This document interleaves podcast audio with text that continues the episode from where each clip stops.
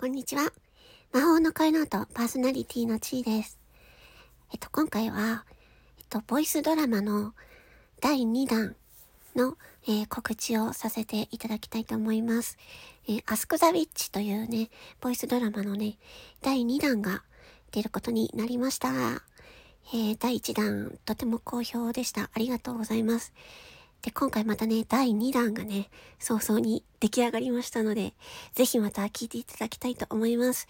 そして、これでね、えー、ボイスドラマでね、スタンド FM をね、ぜひぜひ、あの、盛り上げていきたいなと思っておりますので、どうぞよ、応援よろしくお願いいたします。それでは、CM です。どうぞ。はあ、は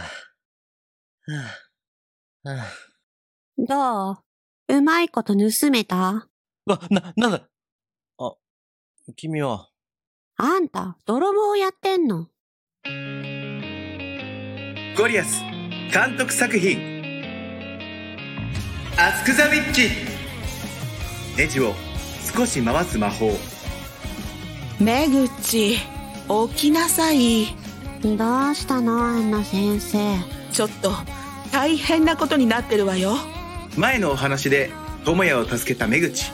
なんだけど今回もまた魔法使いの本部に呼び出された。本部から例の男の人危ないって言われてるのよ。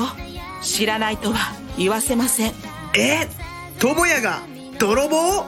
確かに、俺、嫌な思い出に悩むこともなくなったんだけど、逆に何でもできるような気がしてきたんだよね。あたし、あなたのこと助けたつもりだったんだけど、もう一度智也を助けるため目口が動き出すあんたは頭悪いかもしれないけど、悪いやつじゃない。